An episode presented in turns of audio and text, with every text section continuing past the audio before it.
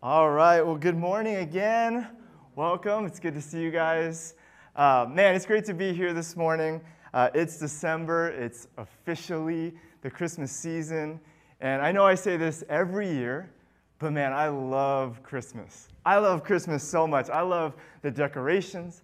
I love Christmas songs. Just hearing that little Christmassy tune in the background of announcements made me feel so happy. I love putting up lights. I love going to get a Christmas tree. I love this cold winter weather. I wish it would start raining. I, I just love this time of year. But honestly, one of my favorite things about Christmas time is Christmas shopping. Now, I know a lot of people don't like shopping and it can be a little bit stressful, but I love shopping uh, for all the little kids in my life. For my kids, Kaya and Grayson, for all the little nieces and nephews and friends' kids and cousins' kids. Because there's really nothing like getting a great gift for a kid. Because, you know, they, they open up their present and you see their eyes light up, and you can just feel how happy, how overjoyed they are. Uh, last year, uh, we got a, a great deal on a Lego rocket launch set for my nephew Cole, who was, I think, 10 at the time. And this is a really big set. This set is awesome. There's moving pieces, there's like a space shuttle. And it wasn't on his Christmas list. And normally it would have been way too expensive for us, way out of our budget, but it, there was a great deal at Costco. So we got it for him. So that morning, he, he opens up the present, and, and as he sees what it is, there's just this mix of like complete and utter confusion and total elation. And he just looks up at, at Alyssa and I, and he's like, This is for me? From you? And we were like, oh, Yeah, buddy, we love you. Uh, we just we saw it and we just wanted you to be happy. We thought you'd love this. But we got this on super, super sale, so don't expect a present like this ever again from us. This is not our new price range for your presents. Uh, this year, I've got a, a great gift for my kids, and I'm not going to tell you what it is because I don't trust you, but I am super excited to give them this gift. I am hoping for that same reaction, that mix of surprise and wonder and joy. You know, at the end of the day, I hope that they and all the other kids in my life feel loved when I give them their gifts. Well, we're in the second week of our Christmas series called Fulfilled. And I think the main idea of this series is that this was God's heart for us when He sent Jesus as a baby. Like, man, this gift is so good. It's so much better than they're expecting. It's so much better than what anyone could hope for. I hope they love it. We've been going through the, the prophet series before this, and we saw, you know, that the people at the time of Jesus' birth. You know, they had kind of an idea of what God was doing. They had an idea of who the Messiah might be, who the Savior was going to look like. But in Jesus, God goes above and beyond. He goes off list, He blows His gift budget, and He gives us the best thing ever. And so, the invitation of this series, and really the invitation of this season, is to sit in wonder and enjoy at just how good this is, just how much better it is than we sometimes realize, to feel truly loved by God. And so this morning, we're going to look at one of, I think, the most cherished promises in all of Scripture, and one of the best promises in the Christmas story the promise of Emmanuel, God with us. This is a promise that speaks to God's care, and presence. But I think sometimes it can be easy to miss just how powerful this truth is, how much closer God wants to be to us than we realize. Uh, so if you have your Bibles, turn with me to Matthew chapter 1. We're going through uh, Matthew's account of the Christmas story in this series. I spilled water on myself again. And last week, Eric talked about the first 17 verses of uh, Matthew's gospel. And we looked at the genealogy of Jesus and kind of this legal proof that Jesus was this promised Messiah. And here in our passage this morning, we're going to look at the birth, the arrival of this Messiah, and what it tells us about who he was. So, Matthew 1, verse 18. This is how the birth of Jesus, the Messiah, came about. His mother Mary was pledged to be married to Joseph, but before they came together, she was found to be pregnant through the Holy Spirit. Because Joseph, her husband, was faithful to the law and yet did not want to expose her to public disgrace, he had in mind to divorce her quietly. But after he had considered this, an angel of the Lord appeared to him in a dream and said, Joseph, son of David, do not be afraid to take Mary home as your wife, because what is conceived in her is from the Holy Spirit. She will give birth to a son, and you are to give him the name Jesus, because he will save his people from their sins. All this took place to fulfill what the Lord had said through the prophet the virgin will conceive and give birth to a son, and they will call him Emmanuel, which means God with us. When Joseph woke up, he did what the angel of the Lord had commanded him and took Mary home as his wife. But he did not consummate their marriage until she gave birth to a son, and he gave him the name Jesus. So here we have one of the most amazing parts of the Christmas story, the virgin birth. And we're going to talk about that and what that means in, a little bit. But I want to begin with what Matthew tells us in verse 22 that all this was the fulfillment of an Old Testament prophecy.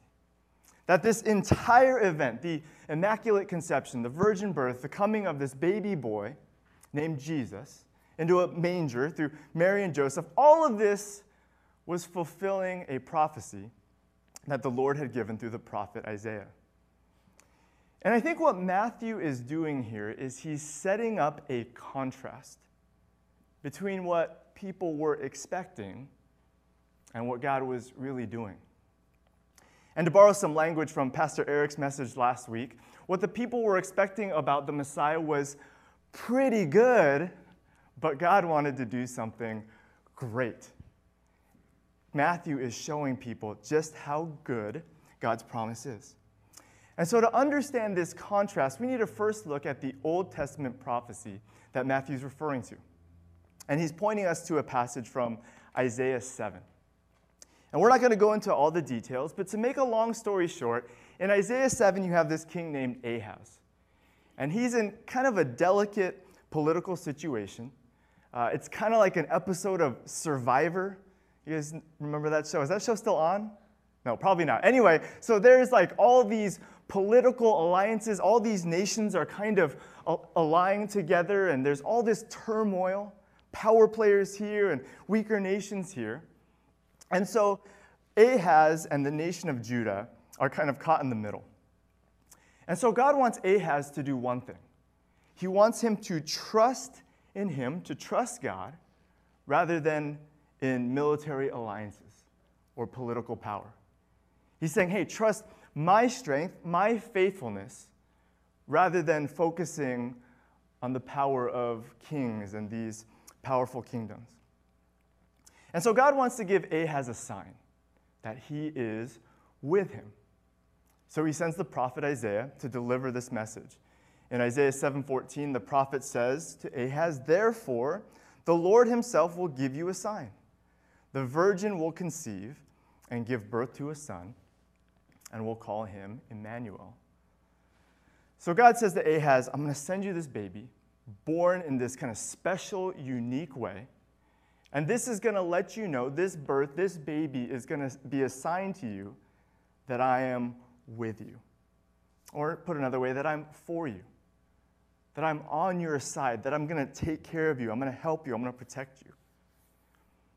And so when you think about Emmanuel from Ahaz's perspective, or from the point of view of the typical Old Testament person, for God to be with us is primarily about Him being for us. It's kind of a statement of His care and favor, His continued presence on Israel's side in the world around them. And so they when they thought about the future, as they thought about the Messiah, as they struggled through the exile, they struggled through their national problems, their deepest hope was that God would be with them, that He would help them with these challenges, that He would walk them through their difficulties. And they longed for a Savior, for a Messiah who would do the same, who would restore their land and their nation and their people. And so they were wondering God, are you still with us? God, are you still on our side? And so when we think about the idea of God with us, this isn't a bad place to start. The idea that God is close enough to us to be concerned about our lives, to want to help us, to want to take care of us, that's a good thing. Because this is all true. God loves you, God cares about you, cares about your life, is truly and deeply for you. He wants to help you and bless you. But we do have to be careful that we don't stop there as we think about God with us. Because it can be easy for God's presence to be something that's kind of just safe and convenient. God with us, God caring for us, God loving us with a little bit of distance. God being with us and for us from over there. This is a little bit like God, the great father in law. Now, I don't know if this is true for you, but I have a really great relationship with Alyssa's dad, with my father in law. And he is just this amazing presence in our lives. He's there for us when we need him. He fixes things in our house. He watches our kids once a week. He heats the swimming pool all summer so that we can come over every Sunday and swim. He buys us nice dinners. He takes us on vacation, gives us advice on finance and parenting. And if we ask him to do anything for us, he's going to do everything in his power to try to do it. He is completely for us, devoted to caring for our family.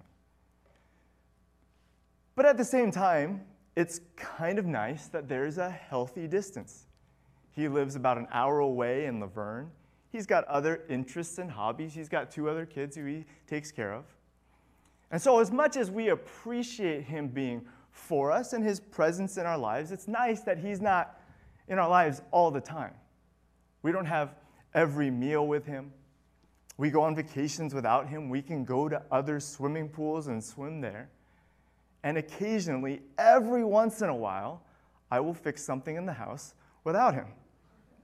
He's close, but not too close. And for some of us, this version of God seems about right. This kind of way of looking at God with us feels like what we want. God for us, God caring about us, God loving us with some distance. He's there when I need him. And this is pretty good. It's not bad to experience God this way, but there's more. Matthew has something great in mind as he reveals this promise of Emmanuel in the first chapter of his gospel. He wants to show us how much better God with us can be. And what God really wants to do isn't just to fix the problems in our lives, isn't just to help us with our current situation. What God wants to do is fix the biggest problem we have, this problem that has plagued God's people since the Garden of Eden, that we've seen pop up over and over and over again throughout the Old Testament story we've been looking at, and that is God's people's broken relationship with Him, their inability to truly know Him, to walk with Him, to do life with Him in a meaningful way. What we really need isn't simply a God who is with us on our side. We need a God who will be with us, like with us, with us, among us, in our midst. A God who is relational, who is part of our lives.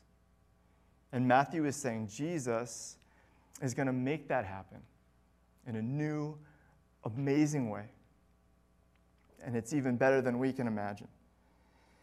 And this obviously points us ahead to Jesus' death on the cross, him dealing with sin and our separation from God. But Matthew also wants us to consider Jesus' life. What we see in him as he spent about 30 years uh, on planet Earth and how his life impacts our experience of God with us. And so Matthew really ex- ex- emphasizes two main ideas about God with us here in this passage and in the rest of his gospel. And the first thing is that Jesus is actually God in flesh. Jesus is God, like for real, for real. Jesus is God as a man. Now, when we think about this whole idea of the virgin birth, this is what Matthew wants to show us that Jesus is truly God. And sometimes I think when we talk about the virgin birth, it's easy to get lost in, in the little details. Uh, I was listening to a sermon uh, recently where the preacher was kind of going into detail. He was explaining this like biologically. And so he's going into the whole physiological experience of, you know, conception between Mary and the Holy Spirit. And honestly, it just it got really weird. I was sitting in my office on my computer and I felt uncomfortable. But he's going into all these details. And so anyway, I was just thinking, I don't think this is what Matthew has in mind as he talks about the virgin birth. What he wants us to focus on isn't on how it happened, but on what it means. That is, you have the Holy Spirit and Mary, you have the union of the divine and the human that both the divine Holy Spirit and this human being named Mary are both responsible in their own ways for the conception of Jesus. And that union is mysterious, it's supernatural, but in Jesus you have both things coming together. In Jesus, you have this impossible idea of a fully human man who is literally God, God made flesh. And this is important for a lot of reasons, including Jesus' uh, mission of, of dying on the cross. His deity and humanity are really important parts of his sacrifice for us. But as it relates to our discussion of God with us, a God who is present with us and relational, here's why this is so important. It's because Jesus shows us exactly what God is like. Put another way, God is truly knowable in the person of Jesus. Now, think about that for a second and really let it sink in. That we can know what God is like because Jesus is God in flesh. So, if Jesus is God, then when Jesus walks, when Jesus talks, when Jesus acts, when Jesus cries, when Jesus tells silly jokes, when Jesus calls out sin, when Jesus expresses compassion, all of those things, in every single one of those things, we are seeing the nature of God. It's not like there's this whole separate personality of Jesus, this separate human thing. Like there's Jesus, the guy, who's all of these things, and then you have this little ball of godness at his center that just kind of makes him divine too. Jesus has his own personality, but it is wrapped up in his identity as God. And this isn't just like a father and a son. When we talk about Jesus being the Son of God, it's not saying that, well, he inherited some of God's best qualities. Like you can sort of get an idea of what I'm like from looking at Grayson. Like he got some of who he is from me. And so if you spend enough time around him and he got comfortable and he was kind of just doing his own thing in his element, you would get a glimpse of who I am because he's a lot like me. So you might see him in our living room and he's acting really silly and he's doing these little dances and he's acting like just kind of a weirdo. And you might think to yourself, well, that's not what Pastor Brandon is like. But really, it kind of is. There's a lot of these little weird, quirky things that he got from me because I'm a little bit weird and quirky. He likes attention. I like attention. He's kind of sensitive, gets in his feelings a lot. I'm pretty sensitive. He likes Star Wars, And I'll be honest, I like Star Wars. There's a lot of similarities between us. You can get an idea of what I'm like from Grayson. But at the same time, we are also very different. There are things that I see in him that I don't have any idea where they came from. Things that are puzzling and interesting and wonderful about him that really don't have anything to do with me. And that's not what it means when the Bible says that Jesus is the Son of God, that they're kind of sort of similar and Jesus got some things. Jesus says, I and the Father are one. We are one. This is the heart and personality of God Himself. Because there is unity in the Trinity, unity in the Godhead. In Jesus, we see what God the Father is like. In Jesus, we see what the Holy Spirit is like. Because this is such a crazy, radical idea, pretty much every biblical author goes out of their way to make sure we understand this. In John 1, the gospel writer says that no one has ever seen God, but the one and only Son, Jesus, who is himself God, has made him known. In Colossians 2, the Apostle Paul writes that in Christ, all the fullness of deity lives in bodily form.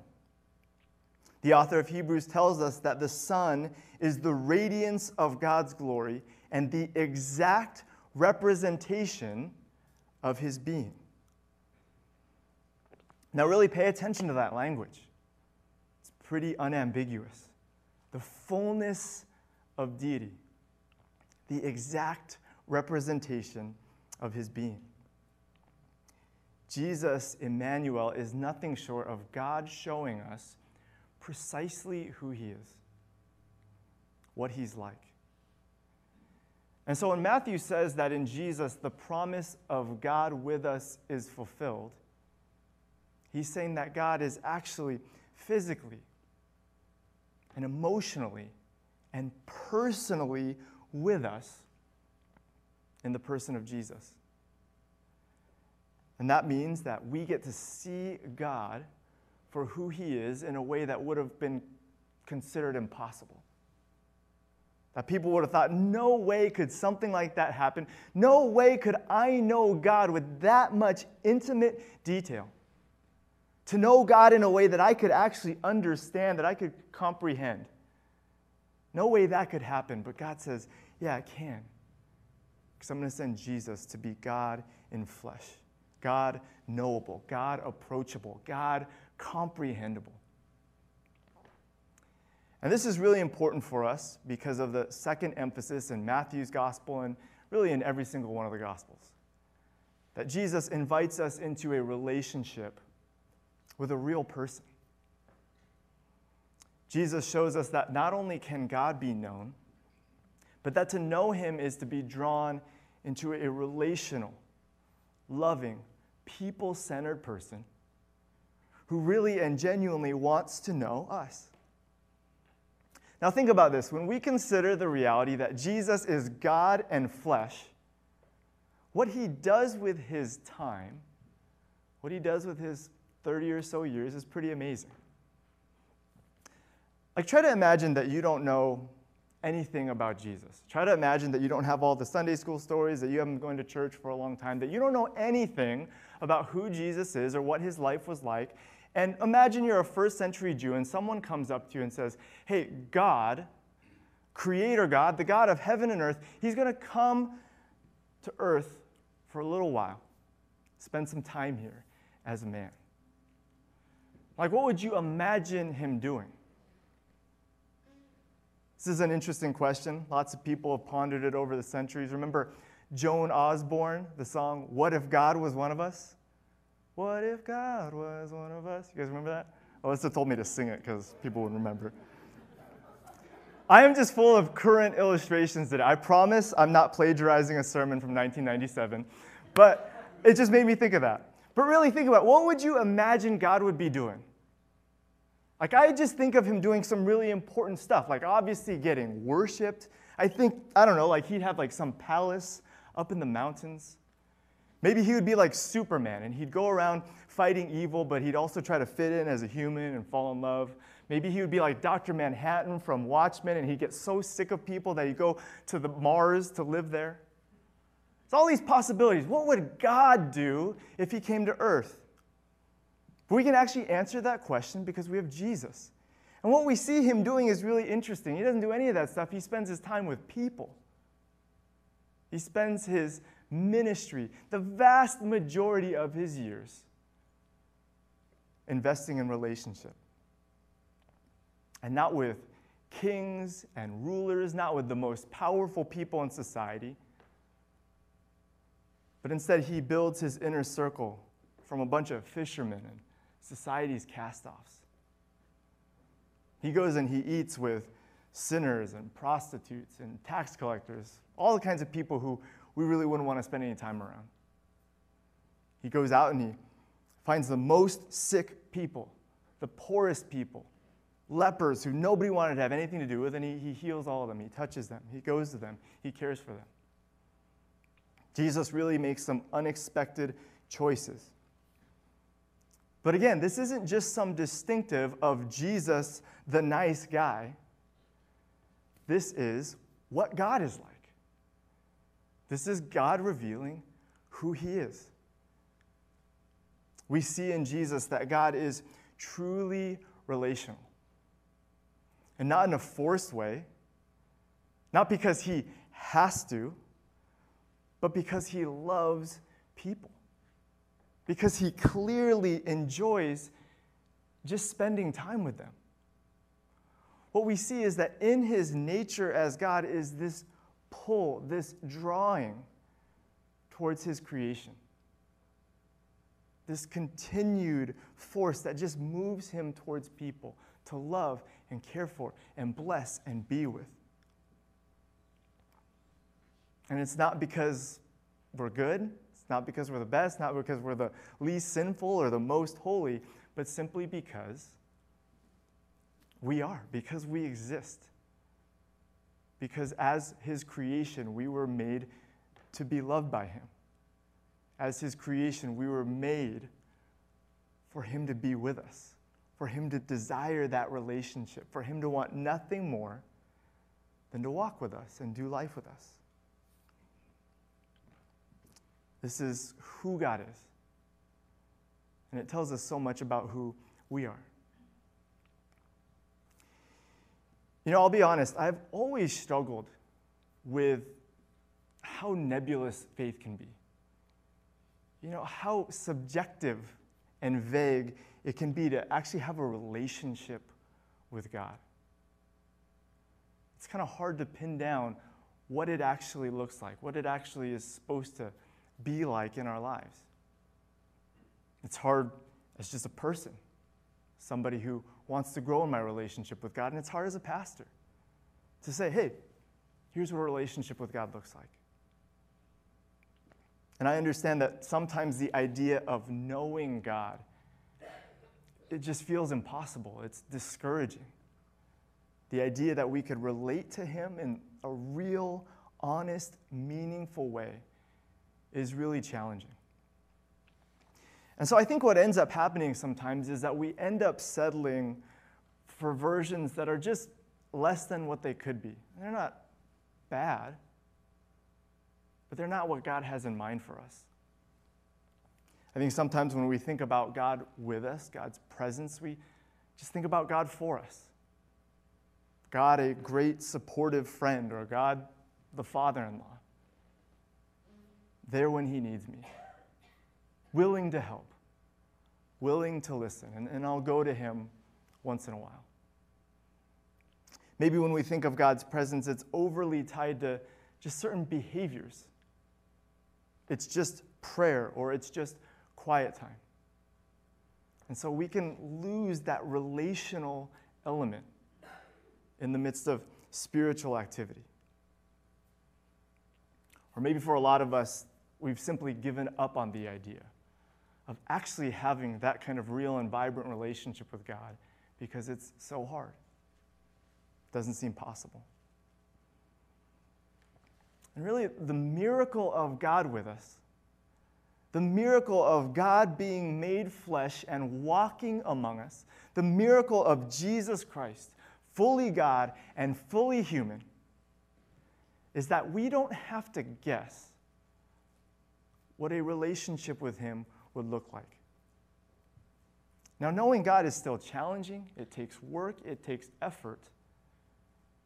But we actually have something tangible to hold on to. We have a North Star to guide us in this journey. Because at the heart of a relationship with God, it's not an idea, it's not a feeling, it's not a spiritual force, it is a real person who lived, who breathed, who existed as a man, and who showed us what God, is, what God looks like. And even though we don't actually get to physically sit down and talk to him, we can have a pretty good idea of what he's like. We know the kinds of things that he cared about. We know what he would say to people who are hurting, people who are struggling with sin, people who have doubts. We can see how he liked to relax and unwind. We know that he liked to eat with his friends and that he didn't mind waking up early in the morning to get out on the fishing boat with his buddies. We know that he understood human emotion and sympathized with people who were struggling, sympathized with sinners. We know that he was never mean or cruel or condescending that he called people to turn away from their sin, but he was always compassionate, always understanding. We know that he came alongside people and made leaders out of some prideful, cowardly young men and women. We know that he was good and kind, and that people were just drawn to him. And he never turned anyone away we really can know so much about who God is, how He relates to people, and how He relates to us. And most importantly, we can know without a shadow of a doubt that this God wants to be in a relationship with us. Not because we're perfect, not because we have everything figured out, not because we do all the right things, but simply because He loves us and He's good.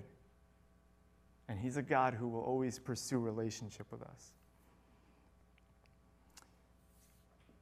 The invitation of the Christmas season, it's not simply to appreciate and admire a baby, although that's fun and it's something we can enjoy.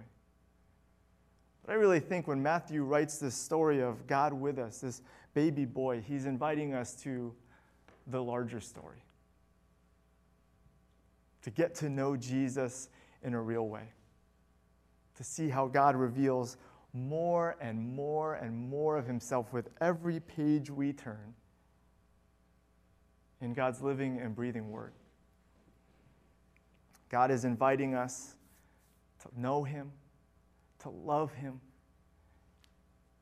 to draw near to him, because he is a God who is closer than we realize or could hope for. Let's pray.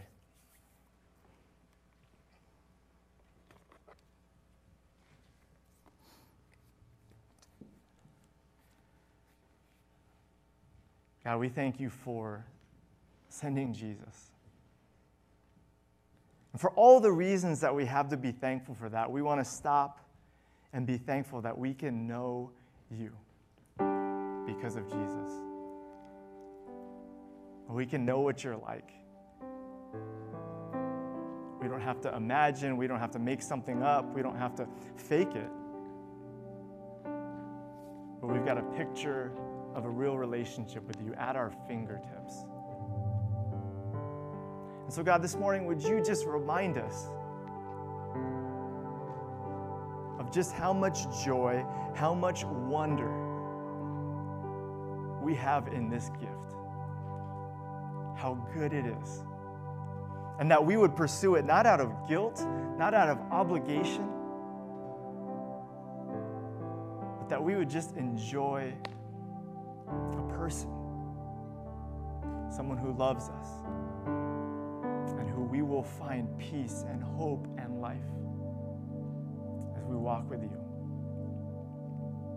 So, God, draw us in.